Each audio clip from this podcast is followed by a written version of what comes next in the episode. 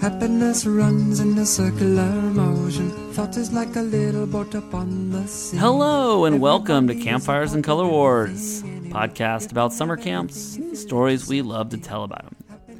Like the time when, if you had a hairy back, you were invariably going to be asked to take your shirt off for a lunchtime skit. I'm Micah Hart, and for the next 45 minutes or so, we are going to press pause on the world around us and transport back to the days of our adolescence when the school year was just one long rest hour between days at camp. If you have a camp memory you'd like to have featured at the top of the show, you can always email your short stories to us at camp. Uh, sorry, do I remember what the email address is? I think I do. Summercamppod at gmail.com. And if you're going to take the time to do that, why not give us a review, give us a rating on iTunes so we can continue to reach as many former campers as we can. So, you know, I have this game show. Uh, I think you've probably heard me talk about it at this point Jewish Geography Zoom Racing. And uh, today's show is really a result uh, from the game show. Uh, Casey Custon was a chosen one uh, a couple months back. And I got to her to be the chosen one because she is the sister of a very good friend of mine, Carly Custon Bauer. Shout out to also Eric Bauer. I feel like I will get in trouble if I don't give him one as well. Um, but Casey uh, was the chosen one, and she is the, uh, I think, the chief of staff. She is a high ranking member on the staff of uh, Congressman Ted Deutsch, um, who is the representative for Florida's 22nd district in the United States House of Representatives. And when she was on, she was found through his wife, Jill. Uh, and so we kind of got to talking um, from that. Turns out he is a huge camp supporter went to Ramah Poconos, um, and I was like, oh, I would love to have him on to talk camp because you know, as we sort of mentioned in the top of the show about uh, taking 45 minutes or so to press pause on the world around us. Uh, I would imagine if you're a politician that that is a very difficult thing to ever get to do in a public uh, setting. Um, and obviously, that goes double, triple, whatever for the current state of the world we're in. But in general, like, how often do you get to not talk politics? Uh, and so I was really excited to have him on to just talk about camp. And, you know, we didn't avoid uh, the subject of uh, the world around us completely. Um, it's, it's damn near impossible, I would say, to do so. Uh, but we really did get to dive back into what camp meant to him and talk about some of his formative experiences and tell funny stories. Uh, and I just, it was just a really nice conversation. Um, so I will invite you to put politics aside uh, and join us for a trip down memory lane. Um, I really enjoyed this conversation and hope you will. So let's get to it. Our conversation with Congressman Ted Deutsch.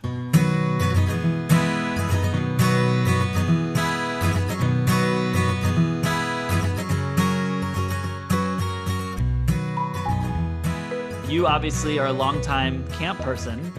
Uh, and um, I'm always fascinated to talk to people about their camp backgrounds, but you are the first uh, sitting politician that I've had. So I'm so curious to hear your. That's shocking, but here I am. uh, you know, I've got some calls in to some other places. I don't know if uh, I don't know if Barack went to camp or not. I'm gonna have to find that out. Um, I'll ask you. Um, but yeah, so I mean, let's start with you know, tell us about your camp background, where you went, for how long, and all that stuff. Um, sure. So I grew up in Northeast Pennsylvania, in Bethlehem.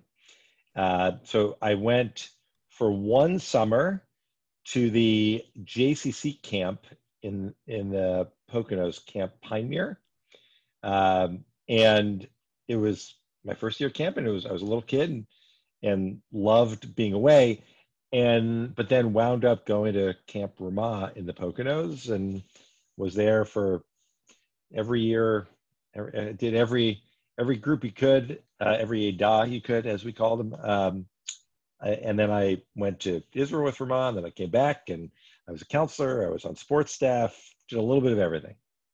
That's awesome. So first off i spent one year in bethlehem. I worked at uh, why I worked at Lehigh for a year.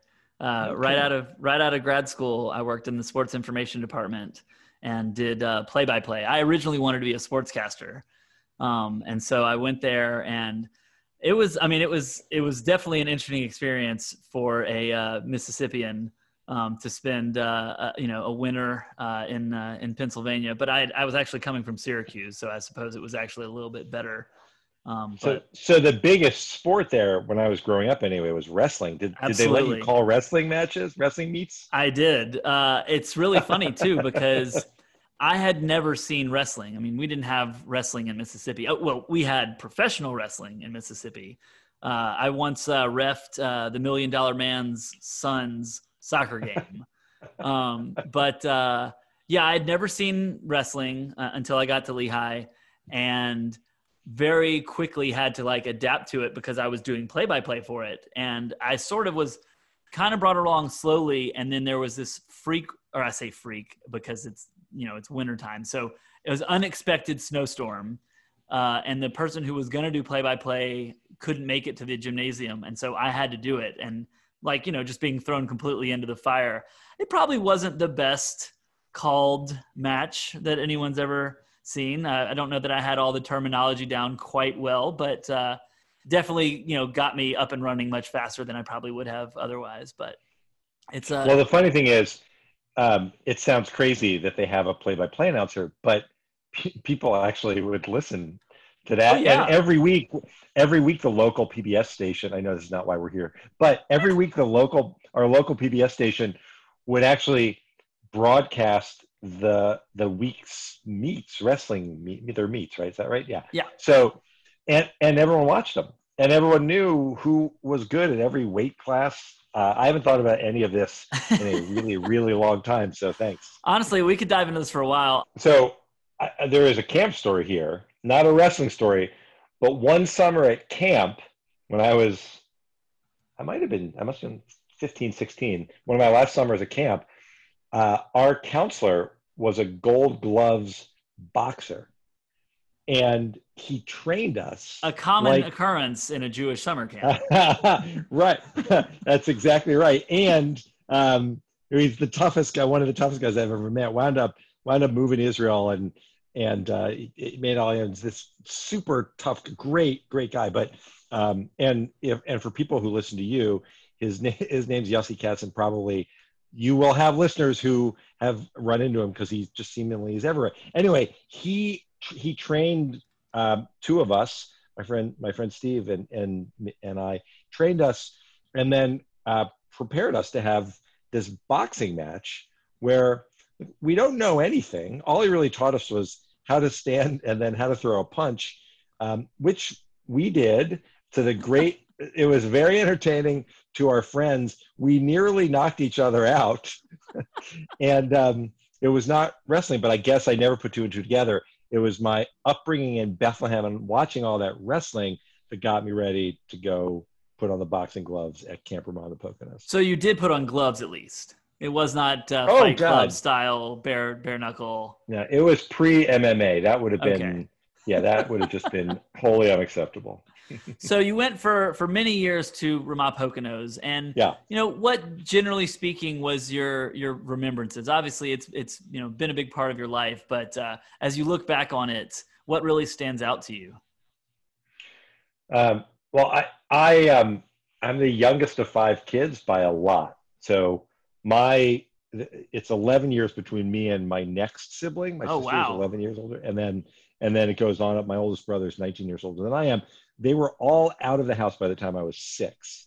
So wow. I was basically an only child, and um, and all of my best friends went to camp. So I, I I just I literally spent the entire year getting first starting in starting Labor Day weekend, which was always the saddest weekend of the year for me because it's this long weekend and not, and camp's over and maybe a little when I got into high school, maybe I get to go. And I, I was in Bethlehem, and my friends from camp were all in Philly and Cherry Hill and, um, and and that area. So when I got a little older, I would get to go visit. But as a little kid, I would just sit and and and think about how sad it was that I had to wait a whole a whole year to go be with them again. Um, and so I just had the best memories of of ev- of of summer after summer of everything was great. The the sports were great.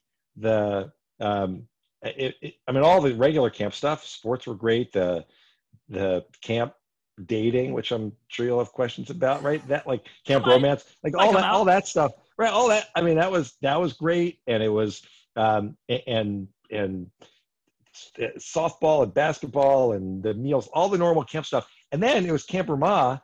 Um, so we had classes and and Hebrew classes and and even that was like in retrospect, like even that was great because I was I was with my friends the whole time.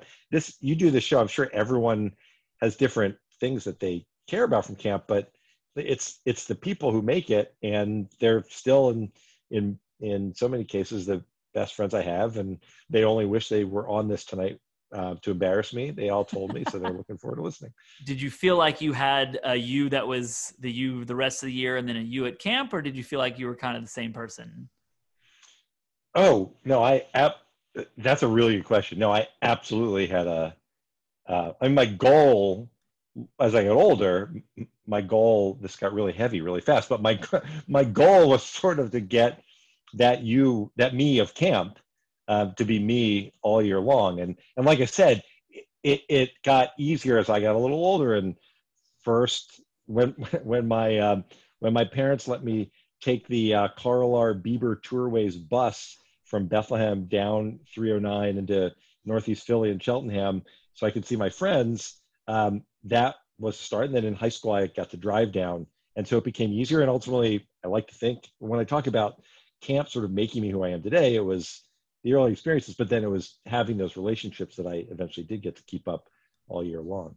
Yeah, you know, I I had similar experiences. My dad was a camp director and he would go recruit in the different cities around Mississippi. Well, not as much Mississippi. There weren't that many kids, but you go to New Orleans, we go to Memphis, and I would tag along when he would go for the weekend for a Shabbat.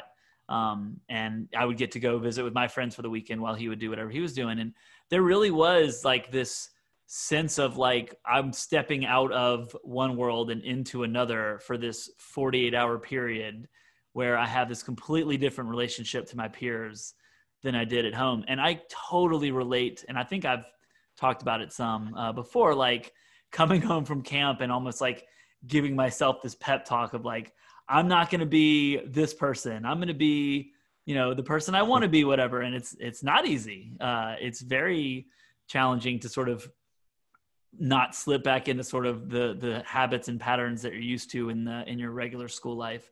Is there a big jewish community in bethlehem well, or? no no and i was going to say as a jewish kid uh, where there were just a handful of jews in my school um, i mean less than one handful in my high school my big public high school of 2200 kids wow.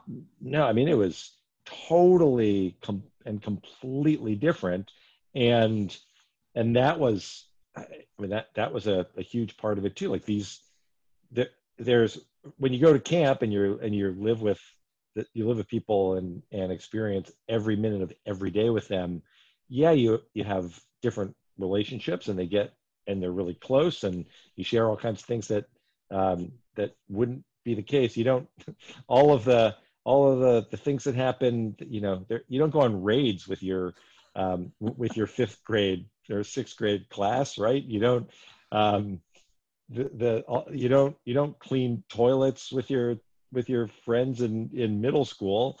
Um, not that that's the fun part of camp, but so uh, and you certainly uh, and you certainly I went to I went to Camp Ramah where we had uh, we, we prayed every morning and we had uh, and we had classes and learned Hebrew and and um, and Shabbat was this really special day. And so no, that was um, that was not at all what I experienced at home. And um, and that was another thing that that made camp so special and made it so hard. I had I mean there I had lots of lots of good friends growing up, but but it was there was a reason that my closest friends were my camp friends because we had that much more that much more in common the shared experiences and and then in my case the shared values and and faith and all the rest that you you get sometimes intentionally and lots of times just because of the environment at camp yeah Uh, you you know you kind of alluded to uh, raids and stuff like that. What what was the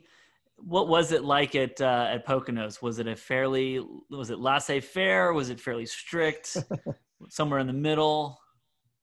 Um, it, um, it it I would say it was probably it was I would say it was in the middle. Um, I, I think we had like there were always limits. Like there were definitely there were definitely raids. Um, give they, me give me a garden variety like scenario for a raid. Um, well, you you know you're a little you're a little kid and you're gonna go raid. You, so we had we had I, I have no idea. It's actually interesting. I I only have experience from my camp and camp where my kids went. So I I, I assume most camps have some general version of, sort of a boys' campus and a girls' campus. Yeah. Um, and so that seems reasonable. So the so so it was uh you know there's there's all this planning that went into into a raid about about what was going to happen after pool after the the evening activity and and who was going to go back and of course then you're a counselor and then you get older and you realize everyone knew what everyone there's no surprise but the trick was that you really thought it was going to be a huge surprise. Um, it probably should have occurred to me that that that when um, when you're little and you have all this secret planning and then you all you run down by the lake um, with flashlights but you have to turn the flashlights off so no one sees you and then you get to the girls bunk it, pr- it probably should have uh, I, pr- I, probably should have known it wasn't a huge surprise when you get there and there's ice cream for everybody to eat together. How dare um, you interrupt our nightly ice cream time? yeah, exactly right. Um, but it was, uh, um, yeah, we, we didn't do it all the time. So, which makes, makes me remember probably, pro- probably not the, the most, uh, probably not the most liberal when it comes to, to raids. And, and yeah, they were probably always planned. That's the funny thing. yeah, we uh, I I tell the story often, but uh, Jacob's camp was about as uh, straight and narrow as a camp could get. There were there were no raids. Uh, we didn't do any of that kind of stuff. Um, so uh, I'm always curious and living vicariously through other people's hijinks. Um, you know, I was reading an article uh, about uh, some of the stuff that you've you've done, and uh, you know, in your work as a congressman. Um, you know, and how camp has informed that. Uh, and I was wondering if you could talk a little bit about the Capitol tour that you do uh, with uh, with people from Ramah. It seems like this is something that you do every year, or perhaps did every year when you know when things like that existed, where we could get together and see other people, etc. yeah, that's um, that's exactly right. The idea of um, of leading a, a group of a hundred or so people through the Capitol sounds um, really distant. But hopefully, we'll get to do it again um, uh, and sooner rather than later. But yeah, it's great. We have um, we do it usually during uh, during AIPAC Policy Conference.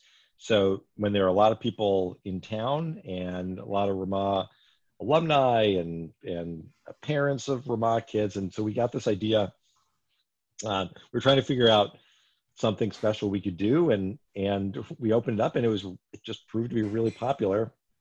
And so well um, we we go through that. We do a nighttime tour midnight tour. Um, usually it literally ended close to midnight. Um, all through the Capitol. You raid the I other would, congressmen's offices. They have ice cream. Would, where there, there would always be ice cream. we would usually sing. Um, yeah, we would show up and sing uh, sing songs and and um, so no, so you, so we'd go through the whole thing, but then I would take them on the floor of the U.S. House, something that most people don't get to do, and um, and tell stories about. They weren't camp stories. They're not camp stories, but I tell people about the kinds of things that I get to do as a member of Congress, and how they were informed by and uh, and impacted or a result of the the time that I spent at camp, whether it's directly in just in terms of uh, in terms of the, the things I do to strengthen the U.S. Israel relationship. And I went to a Zionist summer camp and and proudly work on these issues and think it's really important. And and the fact that I get to do that now as a member of Congress is crazy. And and I we, we did this um, we we did this uh, game one summer at camp uh, called um, Escape from the Soviet Union. I, I was going to ask you about that. I'd love to hear yeah, about this. which which um, says a lot about about my camp because uh, one, if you never went to summer camp at all, um, this is this is ridiculous. If you went to summer camp, most summer camps,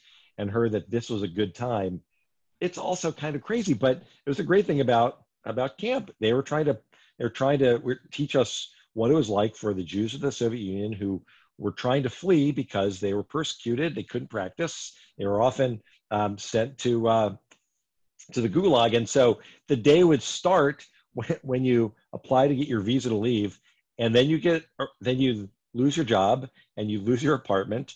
And the counselors uh, would play the part of KGB agents who would chase you all around, literally chase you around camp. And it's it's it's kind of crazy, but um, but we then we would talk about some of the refused refuseniks, the people who tried to leave and were refused visas, and one of them was Natan Sharansky, who um, who was one of the most famous refuseniks, and he, um, he, he obviously is now Israeli and um, and has had multiple prominent positions. And he came to Congress uh, in one of my first years there and testified in front of a foreign foreign affairs panel that I sit on. And and here and I had this whole my staff had this whole speech that they prepared and and I just looked at it, pushed it aside, and told him this story. Like, you're not going to believe this. But when I went to summer camp, they thought it would be a good idea for people like me, for us, for kids, uh, to play this game to try to appreciate what you were going through. And, you know, they were right. And here it is years later. And I'm advocating for the, the things that, that he's here to talk to us about. And like we, we went that summer wearing the bracelets with literally with his name on it.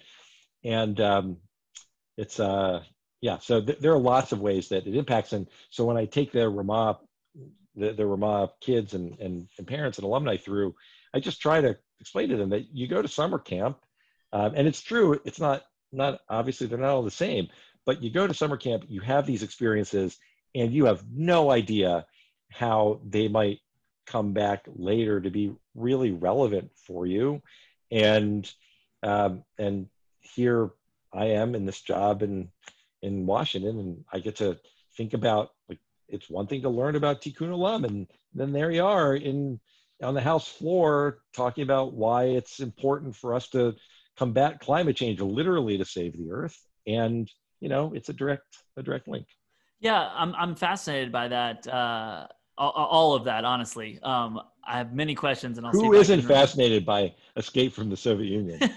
well, we did we did programs like that too, and it's it's so interesting because know, this is I, I feel like I've got to find other things to talk about, but it just keep I seem to keep coming back to this of just this notion of how different things were when we were growing up uh, versus today, and I wonder if the camp could do a program like that today. Um, i'm assuming that you know the counselors are running this program so these are probably 18 19 year olds something like that uh, who are who are sort of putting you through the paces. Yeah it seems like that's very heavy material and that they wouldn't necessarily tr- entrust you know college freshmen and sophomores nowadays to to handle something that you know, and maybe it's not escape from the uh, Soviet Union at this point. Maybe it's you know Holocaust remembrance or any of that kind of stuff. But, but we totally did that stuff all the time, and yeah. it was very impactful. Um, but we also probably didn't have the proper sort of understanding at whatever age we were as counselors or as campers, or we or they were doing it for kids who weren't old enough to really grasp it. Uh, it's just it's so interesting all that stuff. Well, I I I, um, I do think that um, no, I, I, there are programs like that, and um, if I look at some of the some of the experiences that my kids had uh, at at Camp Ramah Darom in Georgia, um, I mean, when when the um, when the marriage equality decision came down from the Supreme Court, like that was a big like they they talked about it and celebrated it at camp, and I, I have no doubt. I, I I, I am certain of this that if if there had uh, had been uh, summer camp this summer, that there would have been some some serious racial justice component.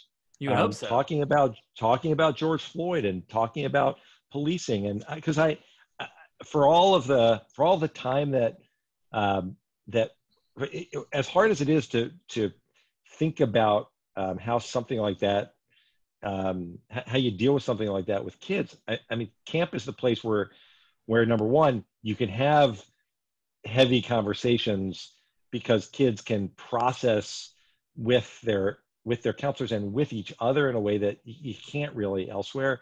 And in in sort of regular day-to-day life when they're not at camp um, and um, and the and they're doing it without i think this is still probably the case in most places kids can't you're not walking around all day long with your phone. Right. And i assume that i i don't know but i assume that's still the case. I think that is and still it, the case. In fact i think it's even yeah. gone the other direction. I think they've really stressed making camp a tech free place because it's so hard to get away from it in their regular lives yeah i mean i look i i would actually look at it the other way we're talking about the way what I did at camp impacts what I do now. I mean, if you think about what um, what what it would be like for a week in American politics, like think about actually I hadn't thought about this way, but think about if you had those camp rules. And I know this is silly, but we're on a program talking about a podcast yeah, talking about summer let's camp. go with it. So, we'll suspend so disbelief. If, if you camp. if you had a week where um, where it, it, tough issues came up and and we actually had to just process them with one another instead of spending even one minute thinking about what the tweet should look like or the facebook or instagram post or how we were going to characterize it to try to uh, to try to prove how ridiculous someone else's views are um, it would probably yield a really different kind of politics than what we have now yeah, it's funny. Uh, at uh, at Jacobs, in staff orientation, we would have these fishbowl sessions. I don't know if that's a common thing in other places or if it was just something we did, but uh, the idea is that you've got everybody sitting like in a circle, and there's like five, maybe six chairs in the middle, and six different staff members are brought in to sit in those chairs, and a situation is given. Uh, you know, a, a camper father and you know his parents get divorced or a, a child a, a, female goes through you know puberty gets her first period like all these different things that could come yeah. up and the only people who can talk are the six people sitting in those chairs and you talk and if you feel like you've kind of said your piece you get up you move to the outside of the circle and then somebody else if they want to say something they get up and come in the middle and sit and it's just that conversation going on everyone else around them is watching it and it's like, yeah, how how much could we get done if that was a way to have debates about you know how to handle different situations? Um, oh, if only life were summer camp. Uh, how do you find? I mean, you said you know it informs how you you know act in uh, in in Congress. I'm curious, like what how does that manifest itself what are the ways that you're able to bring the summer camp experience to your to your day to day experience on the hill?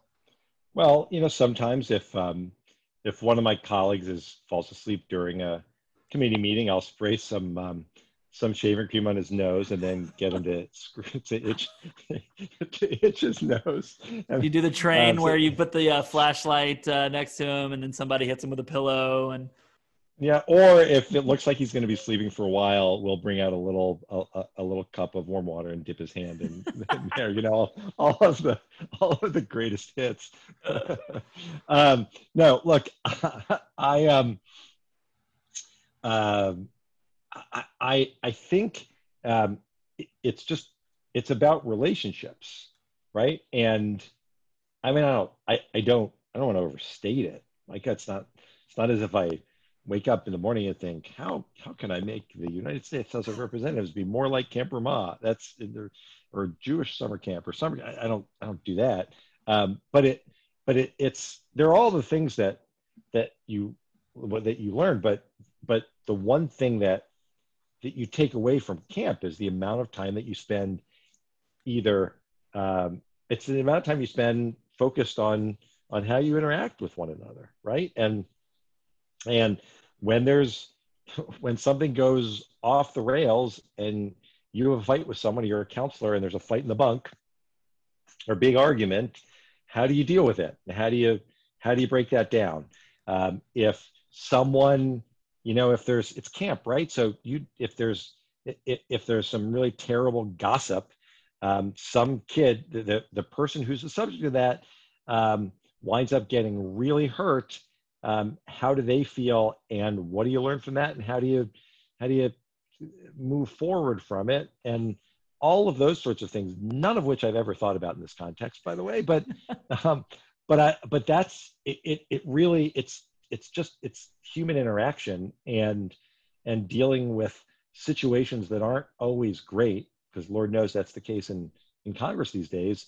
But but trying to figure out how to um, how to get through them because you're going to have to just like in camp the next day you're going to have to deal with the same people um, and then the day after that and the day after that for an entire summer well um, uh, I, the end of this year will be the end of a two-year term and um, we have elections in november and and hopefully i'll get reelected but uh, like everyone who gets elected gets elected to two years and you're going to be with the same people. So what do you do to to make that okay make it work out figure out ways to to get along or argue with each other respectfully or i mean all, all of all of those sorts of things. I guess that's the way it really impacts it.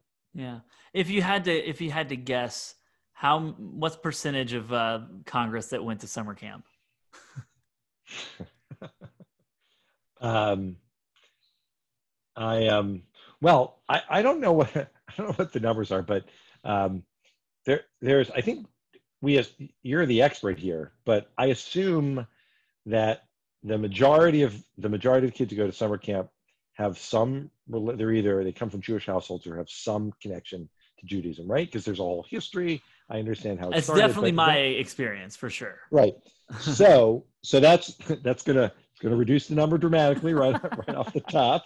Um, and and of those, it's not um, there's not a lot of um, there's not a, a lot of t- t- and maybe not a, yeah i mean summer camp right the camp is more touchy feely than the real world so um, on the one hand you don't really want that so much in congress but just in terms of the the sentiment behind it um, i don't think it's a huge number but I'll, I'll, do some researching about it too. Oh, okay, I appreciate that. All right, well, let's or move you do on. some research. Yeah, that's right. Yeah, well, yeah. yeah, I got enough to do. You're going to make me do work. Uh, well, let's move on to our Campfires and Color Wars questionnaire. Title still pending. Right. Uh, it's a chance just to ask you a few more questions about your camp experience and hear some more of your camp stories. So, question okay, one, uh, you you gave some foreshadowing to this earlier, but uh, tell us about your most romantic camp moment. um, well, um, I, I, there well, would it be, it would come across, it wouldn't come across well if I said, oh, come on, there's so many of them. I, listen, um, camp but, was, you know. Uh, um, but the, no, the few that there were, they, they um, it was always, um, uh, it was the, the, the walk home after evening activity. Um, and, and in, uh, and in really special cases, it was when the counselor, you know, when when the counselor knew, right? Uh, this actually comes to mind. It's the conversation with the counselor who says, "All right, I know about um, you guys, so if it, we, I won't be looking for you too closely right at nine or nine thirty, whatever the time is." And and so then you get this this really nice, quiet, sweet walk home um, uh, holding hands and uh, and it's just nice and so i i and so that sticks in my head but no names you know it's uh it, it was always important i think to have that kind of friendship with your counselor so where like you had enough trust that they would look the other way but that you didn't abuse it exactly that you exactly. you, you took exactly right. you took advantage of the opportunity but you didn't uh, exacerbate it to the point where now you're putting them in like, okay, now I have to come get you, and then that's going to impact future. Yeah, it's a you know you got you got to you got to play it correct. Right, and and particularly, let's be honest about it, as um, they knew that too, and and as teenagers, um, they were they were not stupid for knowing that because they did it that way, there was a very fixed time limit on how long that walk home could actually be. That's right. um, all right, number two, tell us about your best camp performance. Well, it, it's hard. It's hard for me to know whether you're referring to the drama side of camp, where I played, um, where I I played one of the brothers and Joseph, um, and it was Camp Ramah. So I had one. So it's all in Hebrew, right? I have a terrible singing voice. I had one line in Hebrew. Um, it's the one. It's the one line I've ever had in anything I've ever done that I still remember, which I'm not singing for you, but I can. Um, so, or the we did all of our plays in Hebrew except one summer we did the Diary of Anne Frank in English, not a musical. Let's be clear. Right. Um, and and I played Otto Frank, and that was very special. Or I I thought maybe you were referring to um, to my um, uh, my uh, my corner uh, jump shot uh, that was a staple against all of the other Jewish camps in our area. I will accept either of those. Uh, you guys, your is your rivalry with Berkshires or Palmer or night or some other camp? Um, so we there was always a, a trip. I know now it's a little more. It's fairly it's more well defined, but um, you know we went to Berkshires uh, a couple of times. I think that was that was that was where the rivalry was. But the real rivalry was with the camps nearby. Um, I remember Camp Lavi and Camp Morasha in particular. Um, those basketball matches were uh, were you know it, it, it's blood sport. yeah, it's uh, everybody's a winner until until you get on the court against another camp, and then it's just no holds barred. But maybe that was when you had your uh, your boxing training. So uh, if only that had been an inter-camp sport. Yeah. um, number three, tell us what was your most embarrassing camp moment? Well, I mean, my most embarrassing camp moment by far um, didn't happen at camp. I don't know if it if it really counts, but um, but I uh, that was my first summer at Ramah, which after this I thought would be my last summer at Ramah. Um, on the on the bus ride home from camp, I had this um, I had this fishing hat that I wore literally every minute of every day when I was at camp. And on the bus ride home, um, I don't remember if it was the lack of sleep or I just was a little nauseous, but um, but I just I just yacked into this fisherman's oh, no. hat and then sat on the bus holding holding his hat not really sure what to do. And all of my new friends and kids that i thought were going to become my best friends for life wanted nothing to do to do with me for the rest of the trip. And uh, fortunately i threw the hat away and things got better the next summer. But was, it was really awful. was there no staff on this bus? Like um, usually was, has a no, no. scent. There uh, no no there was. And he took good care of me and still um, I mean, that was a that was a long time ago, but I still keep in touch with that counselor because, as you know, even when you're even the difference in age between the youngest kids and the oldest kids at the time seems like it's about 25 years. Oh yeah, it's ne- it's never that great. So I still he sends me emails. Steve sends me. He said he's very political. He sees me in hearings. He sends me emails to tell me all the things I'm doing wrong, like all these years later, um, and occasionally will mention the fisherman's hat. So you weren't and necessarily. And he threatens to tell people, but now that's out there, so I've ah, taken see, one that's right. O- own it yourself, and then no one can hurt you with it. Uh, that's so funny. So it wasn't like you vomited and then you just sat there with it the rest of the trip. No, for the rest of the trip, no, okay. no, yes, yeah, yeah. All right. Nor did I, nor did I think that to hide it, I should try to just put the hat back on my head. you listen when you're a young kid. I mean, you, you know, you consider things. Exactly. Um, all right, number four, uh, top or bottom bunk? Oh, top bunk. Yeah, I mean, you're you're closer. There, we all know all of the exciting things that you can do, sort of in the rafters, near the rafters, rafter ball. I mean, it, yeah, you got to be in the top bunk. Nice. I was also top bunk, top bunk all the way. Um, all right, number five. Tell us about your favorite camp tradition. Um, I um. So on on my staff, by the way, the guy in my office that uh, told me that you sent all these questions to him, which I should have looked up before, by the way. Um, so yeah, we can um, edit it. so no, no, that's all right. So um, um, on on Friday afternoon, um, the the the there there was that period Friday afternoon where um, where everything stopped, all the regular activities for the week stopped, and and then there was then there was Nikkei, and then there was Shabbat, Nikkei to clean up and, and all the rest. But then everybody would everybody would take showers and clean up and and and get dressed for Friday night service, get dressed for Shabbat, and um, and would go and just sort of mingle with each other and and and say hello and wish each other Shabbat Shalom. And it was the time when when the younger kids got to be with the older kids, even more so than than at services or meals or anything else. Um, and um, and I just just the, the, that that short period where everybody came together and you took pictures and you were thinking about um, how great the the next day and a half was going to be because there was nothing going on because it was Shabbat.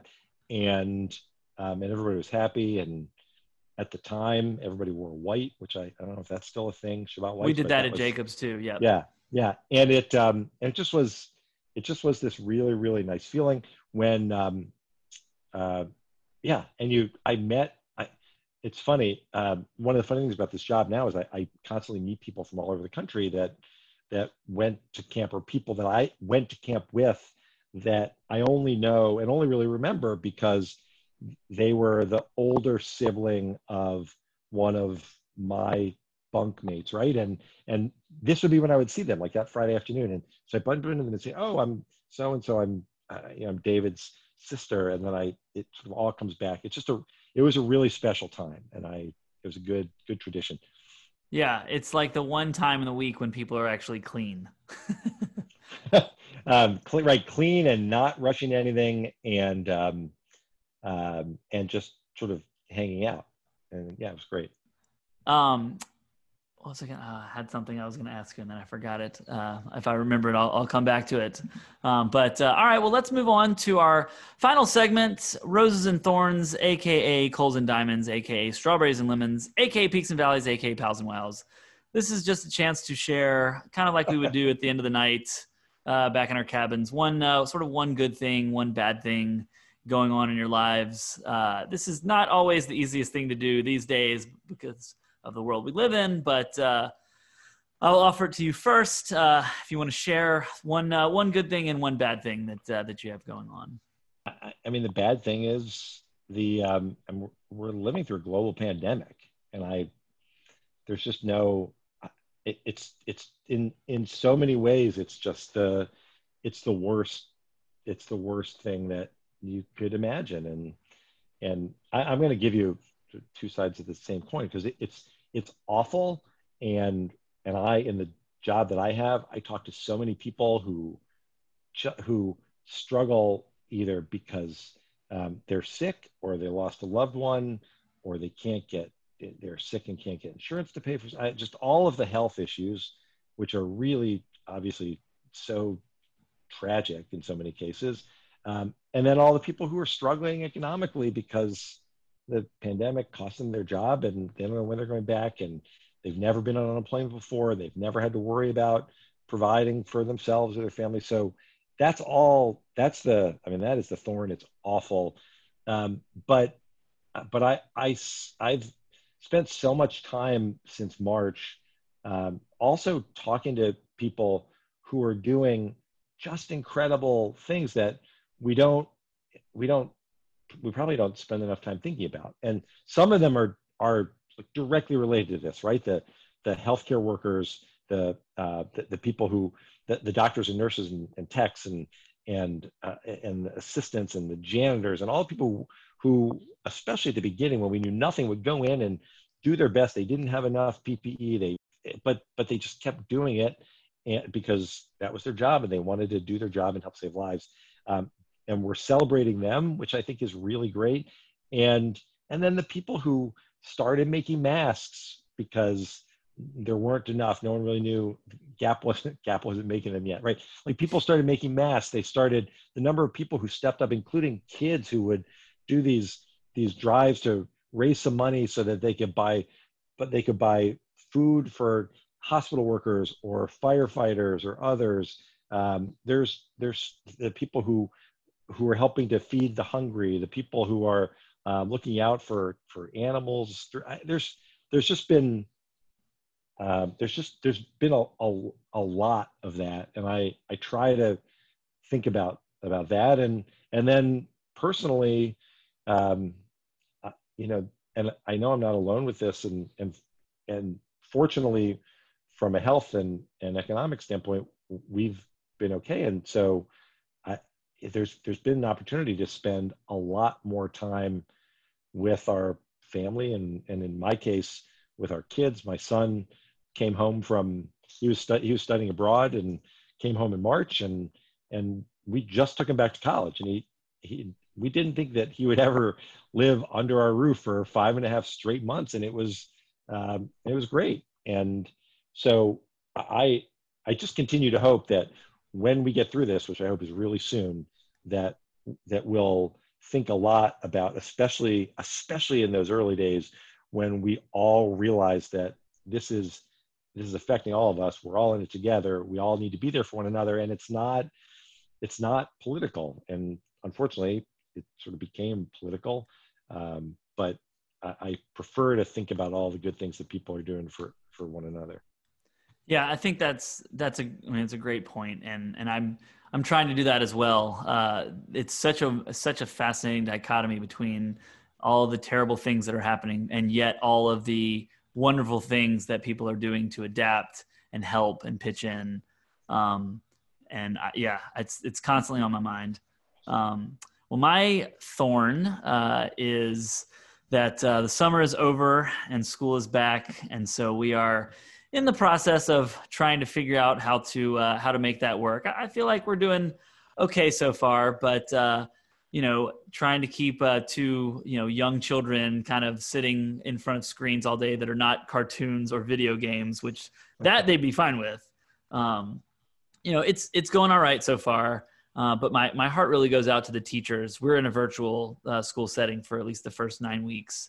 And, uh, you know, I just, I, I just don't feel like I'm seeing enough empathy from the people around me uh, for the teachers and for all that they're trying to do and figure out because it's not like they've ever been in this situation before. Um, so that's just that's a little disheartening for me to see. I would like for everybody to have more empathy in general um, but especially around school. Uh, and my rose is uh, we have been, my family, my wife and I and our kids have been probably about as conservative uh, in response to the, the coronavirus uh, as, as you can be. And we are actually going to visit my parents next week for the first time since March. We're going to see them for the first time since March. Um, Where are they? In uh, Mississippi. Um, yeah. And so, you know, we've been trying to play it pretty close to the vest for the last couple weeks. We're going to get tested before we go, just to you know make certain. Um, but uh, I know they have certainly missed seeing their grandkids, and I'm very excited to see them. So uh, I'm looking forward to that for sure. Um, with that, uh, that is our show. Uh, if you would like to subscribe to the podcast, you can find us on iTunes, SoundCloud, Stitcher, TuneIn Radio, any other podcast listening tool you can find. I still need to get on Spotify. Uh, you can also follow us on Facebook and Twitter. We are at Summer Camp Pod and on Instagram at Campfires and Color Wars. Of course, you can tune in every Saturday night and every Wednesday night at 9 Eastern and catch the latest episodes of Jewish Geography Zoom Racing.